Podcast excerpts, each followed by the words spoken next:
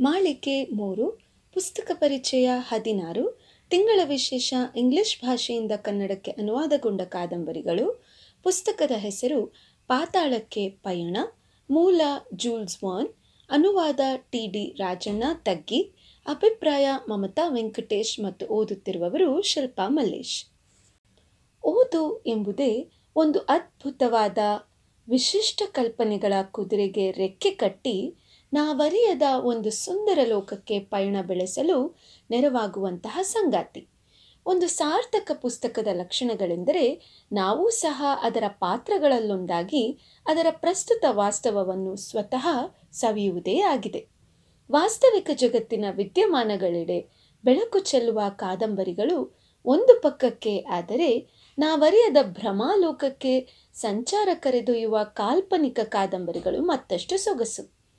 ಅಂತಹ ಪುಸ್ತಕಗಳೆಂದರೆ ನನಗೆ ಬಹಳ ಅಚ್ಚುಮೆಚ್ಚು. ಅದರಲ್ಲಿಯೂ ಸೈಫೈ ಕಾದಂಬರಿಗಳೆಂದರೆ ಮತ್ತೂ ಆಸಕ್ತಿಕರ. ಪಾತಾಳಕ್ಕೆ ಪಯಣ, ಇಂತಹುದೇ ಒಂದು ಸುಂದರ ಕೃತಿ.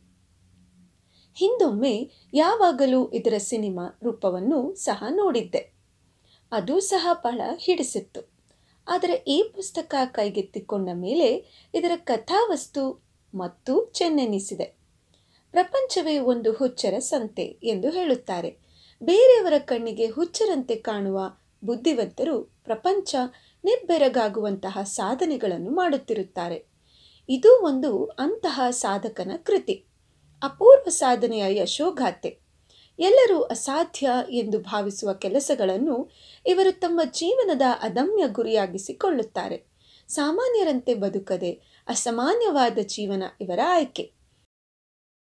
ಕಾದಂಬರಿಯಲ್ಲಿ ಪ್ರೊಫೆಸರ್ ಲಿಡನ್ ಬ್ರಾಕ್ ಎಂಬ ಖನಿಜಶಾಸ್ತ್ರದ ಪ್ರಾಧ್ಯಾಪಕರಿಗೆ ಒಂದು ಪುರಾತನ ಪುಸ್ತಕದಲ್ಲಿ ಭೂಗರ್ಭದ ಕೇಂದ್ರಕ್ಕೆ ಹೋಗುವ ನಿಗೂಢ ಲಿಪಿಯುಳ್ಳ ಒಂದು ರಹಸ್ಯ ಕಾಗದ ಸಿಕ್ಕಾಗ ಅದನ್ನು ಭೇದಿಸಲು ಹಲವಾರು ಪ್ರಯತ್ನಗಳನ್ನು ಮಾಡುತ್ತಾರೆ. ಅದರಲ್ಲಿ ಯಶಸ್ವಿಯಾದಾಗ ತನಗಿದ್ದ ಭೂವಿಜ್ಞಾನದ ಜ್ಞಾನದ ಸಹಾಯದಿಂದ ರೋಚಕವಾದ ಭೂಗರ್ಭದ ಜಾತ್ರೆಗೆ ಹೋಗಲು ಮನಸ್ಸು ಮಾಡುತ್ತಾರೆ. ತನ್ನ ಸೋದರಳಿಯ ಆಕ್ಸೆಲ್ ಹಾಗೂ ಹನ್ಸ್ ಎಂಬ ಮಾರ್ಗದರ್ಶಿಯನ್ನು ಕರೆದುಕೊಂಡು ತನ್ನ ವಿಚಿತ್ರ ಯಾತ್ರೆಗೆ ಹೊರಡುತ್ತಾರೆ. ಆಕ್ಸೆಲ್ ತನ್ನ ಸೋದರ ಮಾವನ ಮಗಳು ಗ್ರೋಬಿನ್ಳನ್ನು ಪ್ರೀತಿಸಿ ಅವಳನ್ನು ಮದುವೆಯಾಗಬೇಕೆಂಬ ಕನಸನ್ನು ಕಾಣುತ್ತಿದ್ದ ಭಾವುಕ ಯುವಕ. ತನ್ನ ಮಾವನನ್ನು ಮೆಚ್ಚಿಸಿ ಅವಳ ಕೈ ಹಿಡಿಯುವ ಉದ್ದೇಶದಿಂದ ಮಾವನ ಯಾತ್ರೆಗೆ ಸಂಗಾತಿಯಾಗುತ್ತಾನೆ. ಭೂಮಿಯ ಕೇಂದ್ರದ ಕಡೆಗೆ ಕರೆದೊಯ್ಯುವ ಸುರಂಗದ ಬಾಯಿಯ ಬಳಿಯಿಂದ ಅವರ ಸಂಚಾರ ಮೊದಲಾಗುತ್ತದೆ. ಈ ಅಮೋಘ ಯಾತ್ರೆಯಲ್ಲಿ ಅವರಿಗೆ ಸಿಕ್ಕ ಮಾರ್ಗದರ್ಶಿ ಬಹಳ ಧೈರ್ಯವಂತ, ಯುಕ್ತಿವಂತ ಹಾಗೂ ಶಕ್ತಿವಂತ. ಆಹಾರ ಸಲಕರಣೆಗಳು, ಹಗ್ಗ, ಆಯುಧಗಳು, ನೀರು ಮೊದಲಾದ ಅವಶ್ಯಕ ಸರಂಜಾಮುಗಳ ಜೊತೆಗೆ ಅವರ ರೋಚಕ ಯಾತ್ರೆಯು ಮೊದಲಾಗುತ್ತದೆ. ಆ ಮೃತ ಅಗ್ನಿ ಪರ್ವತದ ಲಾವಾದ ಪರಿಣಾಮವಾಗಿ ಅವರು ದಾರಿಯಲ್ಲಿ ಅತ್ಯಂತ ಸುಂದರ ಪರಿಸರವನ್ನು ಕಾಣುತ್ತಾರೆ. ಈ ಪಯಣದಲ್ಲಿ ಅವರು ಪಾತಾಳದಲ್ಲಿಯೂ ಸಹ ಸಮುದ್ರವನ್ನು ಕಾಣುತ್ತಾರೆ.